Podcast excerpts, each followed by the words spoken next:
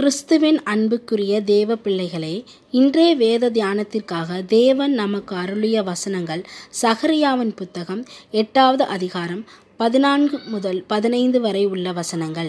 சேனைகளின் கர்த்தர் சொல்லுகிறது என்னவென்றால் உங்கள் பிதாக்கள் எனக்கு கோபம் மூட்டின போது நான் உங்களை தண்டிக்க நினைத்து மனம் மாறாமல் இருந்தது போல அந் இந்நாட்களில் எருசலேமுக்கும் யூதாவுக்கும் நன்மை செய்யும்படி திரும்ப நினைத்தேன். பயப்படாதேயுங்கள்.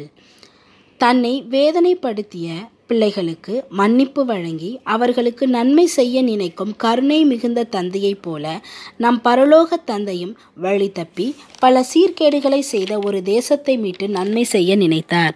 இஸ்ரவேல் தேசத்தார் தேவனுக்கு எதிராக பாவங்களை செய்தபோது பல விளைவுகளை சந்தித்தனர். யூதா மற்றும் எருசலேம் தேசங்களின் பாவத்தை குறித்து பல தீர்க்கதரிசிகள் மூலம் அவர்களோட தேவன் பேசினார். ஆனால் அவர்களோ அவ்வார்த்தைகளுக்கு செவி கொடுக்காமல் போனார்கள். தேவன் அவர்களை ஒழுங்குபடுத்துவதற்காக எதிரியின் கைகளில் ஒப்பு கொடுத்தார் எதிரிகள் தேவ மகிமை தங்கியிருந்த தேவாலயத்தை தகர்த்து இஸ்ரவேல் புத்திரரை சிறைபிடித்து சென்றனர். இஸ்ரவேல் தங்கள் பாவத்திலே தொடர்ந்தபடியால் தேவ மகிமை அவர்களை விட்டு விலகிற்று.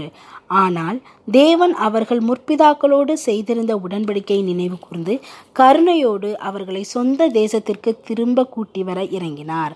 சகரியாவின் புஸ்தகம் முழுக்க இஸ்ரவேல் தேசத்தின் எழுபது வருட பாபிலோனிலிருந்து திரும்புதல் மற்றும் மறுசீரமைப்பை காணலாம். அப்பொழுது தேவன் அவர்களிடம் தீர்க்கதரிசியின் மூலம் பேசிய வார்த்தைகள் இவைகளே. நான் சியோனுக்காக கடும் வைராக்கியம் கொண்டேன். நான் சியோனிடத்தில் திரும்பி எருசலேமின் நடுவிலே வாசம் பண்ணுவேன். அதனால் பயப்பட வேண்டாம் என்றார். தேவன் அவர்கள் மேல் மிகவும் கரிசனை மிக்கவராக இருந்தார்.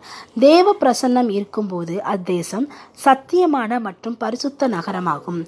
ஏழு முதல் பத்தொன்பது வரை உள்ள வசனங்களில் தேவனுடைய ஆசீர்வாதத்தையும் இருபது முதல் இருபத்தி மூணு வரை உள்ள வசனங்களில் எருசலேம் நகரின் எதிர்கால சீரமைப்பையும் தேவ திட்டத்தின் மையத்தையும் குறித்தும் சொல்லப்படுகிறது.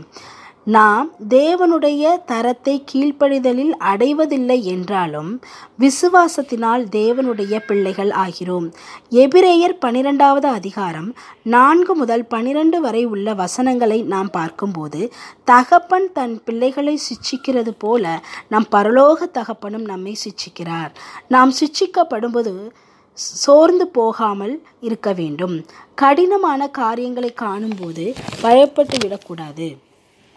அன்பும் இரக்கமும் மனதுருக்கமும் உடையவர் நம்முடைய தேவன். அவருடைய அன்பு என்றென்றைக்கும் இருக்கும். அவர் வாக்கு தத்தம் செய்வதை நிறைவேற்றுகிறவர். அவருடைய பல பரலோக வீட்டிற்கு நம்மை அழைத்து செல்வதற்காகவே நம்மை பழக்குவிக்கிறார். நம்மை அழிப்பதற்காக அல்ல. தேவன் நமக்காக தீர்மானித்திருக்கிற நல்ல காரியங்களை நிறைவேற்றுவதற்கு நாம் தேவனுடைய கட்டளைகளுக்கு கீழ்ப்படிய வேண்டும். நாம் உண்மையை பேச வேண்டும். நியாயமாய் நீதி செய்ய வேண்டும். அக்கிரமமான காரியங்கள் இருதயத்தில் சிந்திக்கக்கூடாது. அன்பு சத்தியம் சமாதானம் ஆகியவற்றை நம்முடையதாக்கி கொள்ள வேண்டும். இப்படியாக நம்மில் இருக்கிற ஆவியின் கனியை பலர் ருசித்து அவர்களும் நம்மோடு இணைந்து மெய்யான நமது தேவனை துதிப்பார்கள். எனவே தீர்மானத்துடன் தேவனுக்கு கீழ்ப்படிந்து ஆவின் கனிகளை பெற்றுக்கொண்டு கிறிஸ்துவின் வருகையை எதிர்நோக்கி இருப்போம். நாம் ஜெபிக்கலாம். சர்வ வல்லமையுள்ள தேவனே எங்களிடத்தில் உள்ள ஆவின் கனிகளை பலர் ருசி பார்த்து உம்மை துதிக்க எங்களுக்கு பலன் தாரும் பிதாவே. ஆமேன். கர்த்தருக்கு ஸ்தோத்திரம். வாசிக்கும்படியாக தெரிந்து கொள்ளப்பட்ட இன்றைய வேத பகுதி சஹரியாவின் புத்தகம் எட்டாவது அதிகாரம் ஒன்று முதல் இருபத்தி மூணு வரை உள்ள வசனங்கள். சேனைகளுடைய கர்த்தரின் வார்த்தை உண்டாகி அவர் நான் சியோனுக்காக கடும் வைராக்கியம் கொண்டேன். அதற்காக மகா உக்கிரமான வைராக்கியம் கொண்டேன் என்று சேனைகளின் கர்த்தர் சொல்லுகிறார். நான் சியோனிடத்தில் திரும்பி எருசலேமின் நடுவிலே வாசம் பண்ணுவேன். எருசலேம் சத்திய நகரம் என்றும் சேனைகளுடைய கர்த்தரின் பர்வதம் பரிசுத்த பர்வதம் என்றும் அழைக்கப்படும் என்று கர்த்தர் சொல்லுகிறார். திரும்பவும் எருசலேமின் வீதிகளில் முதிர் வயதினாலே தங்கள் கைகளில் கோலை பிடித்து நடக்கிற கிழவரும் கிழவிகளும் குடியிருப்பார்கள். நகரத்தின் தெருக்களிலே விளையாடுகிற ஆண் பிள்ளைகளும் பெண் பிள்ளைகளும் அதன் வீதிகளில் நிறைந்திருக்கும் என்று சேனைகளின் கர்த்தர் சொல்லுகிறார். சேனைகளின் கர்த்தர் சொல்லுகிறது என்னவென்றால் அது இந்த ஜனத்தில் மீதியானவர்களின் பார்வைக்கு இந்நாட்களில் ஆச்சரியமாயிருந்தாலும் என் பார்வைக்கும் ஆச்சரியமாயிருக்குமோ என்று சேனைகளின் கர்த்தர் சொல்லுகிறார். இதோ கிழக்கு தேசத்திலும் மேற்கு தேசத்திலும் இருந்து என் ஜனங்களை நான் ரச்சித்து அவர்களை அழைத்து கொண்டு வருவேன். அவர்கள் எருசலேமின் நடுவிலே குடியிருப்பார்கள்.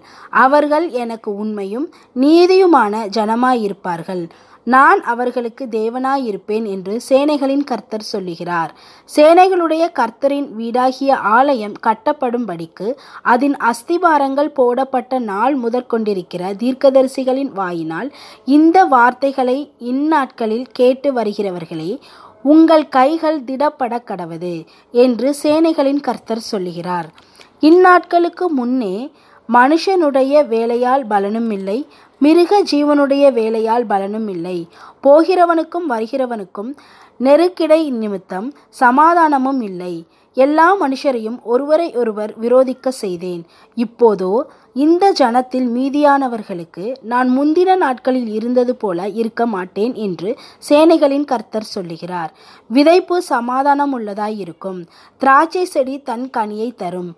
பூமி தன் பலனை தரும் வானம் தன் பணியை தரும். இந்த ஜனத்தில் மீதியானவர்கள் இதையெல்லாம் சுதந்திரிக்க கட்டளையிடுவேன். சம்பவிப்பது என்னவென்றால் யூதா வம்சத்தாரே இஸ்ரவேல் வம்சத்தாரே நீங்கள் புற ஜாதிகளுக்குள்ளே சாபமாய் இருந்தது போலவே ஆசீர்வாதமாய் இருக்கும்படி நான் உங்களை ரட்சிப்பேன் பயப்படாதேயுங்கள் உங்கள் கைகள் திடப்பட கடவது சேனைகளின் கர்த்தர் சொல்லுகிறது என்னவென்றால் உங்கள் பிதாக்கள் எனக்கு கோபமூட்டின போது நான் உங்களை தண்டிக்க நினைத்து மனம் மாறாமல் இருந்தது போல இந்நாட்களில் எருசலேமுக்கும் யூதாவுக்கும் நன்மை செய்யும்படி திரும்ப நினைத்தேன். பயப்படாதேயுங்கள். நீங்கள் செய்ய வேண்டிய காரியங்கள் என்னவென்றால் அவனவன் பிறனோடே உண்மையை பேசுங்கள். உங்கள் வாசல்களில் சத்தியத்துக்கும் சமாதானத்திற்கும் ஏற்க நியாயந்தீருங்கள். ஒருவனும் பிறனுக்கு விரோதமாய் தன் இருதய இருதயத்தில் தீங்கு நினையாமலும் பொய் ஆணையின் மேல் பிரியப்படாமலும் இருங்கள். இவைகளெல்லாம் நான் வெறுக்கிற காரியங்கள் என்று கர்த்தர் சொல்லுகிறார். சேனைகளுடைய கர்த்தரின் வார்த்தை எனக்கு உண்டாகி நாலாம் மாதத்தின் உபவாசமும் ஐந்தாம் மாதத்தின் உபவாசமும் ஏழாம் மாதத்தின் உபவாசமும் பத்தாம் மாதத்தின் உபவாசமும் யூதா வம்சத்தாருக்கு மகிழ்ச்சியாகவும் சந்தோஷமாகவும் நல்ல பண்டிகளா பண்டிகைகளாகவும் மாறிப்போம். ஆகையால் சத்தியத்தையும் சமாதானத்தையும் சிநேகிங்கள் என்று சேனைகளின் கர்த்தர் சொல்லுகிறார். இன்னும் ஜனங்களும் அநேக பட்டணங்களின் குடிகளும் வருவார்கள் என்று சேனைகளின் கர்த்தர் சொல்லுகிறார். ஒரு பட்டணத்தின் குடிகள் மறு பட்டணத்தின் குடிகளிடத்தில் போய் நாம் கர்த்தருடைய சமூகத்தில் விண்ணப்பம் பண்ணவும் சேனைகளின் கர்த்தரை தேடவும் தீவிரித்து போவோம் வாருங்கள் நாங்களும் போவோம் என்று சொல்லுவார்கள். அநேக ஜனங்களும் பலத்த ஜாதிகளும் எருசலேமிலே சேனைகளின் கர்த்தரை தேடவும் கர்த்தருடைய சமூகத்தில் விண்ணப்பம் பண்ணவும் வருவார்கள். அந்நாட்களில் பலவித பாஷைக்காரராகிய புறஜாதியாரில் பத்து மனுஷர் ஒரு யூதனுடைய வஸ்திர தொங்கலை பிடித்து கொண்டு தேவன் உங்களோட இருக்கிறார் என்று கேள்விப்பட்டோம். ஆகையால் உங்களோட கூட போவோம் என்று சொல்லி அவனை பற்றி கொள்வார்கள் என்று சேனைகளின் கர்த்தர் சொல்லுகிறார் என்றார். ஆமேன்.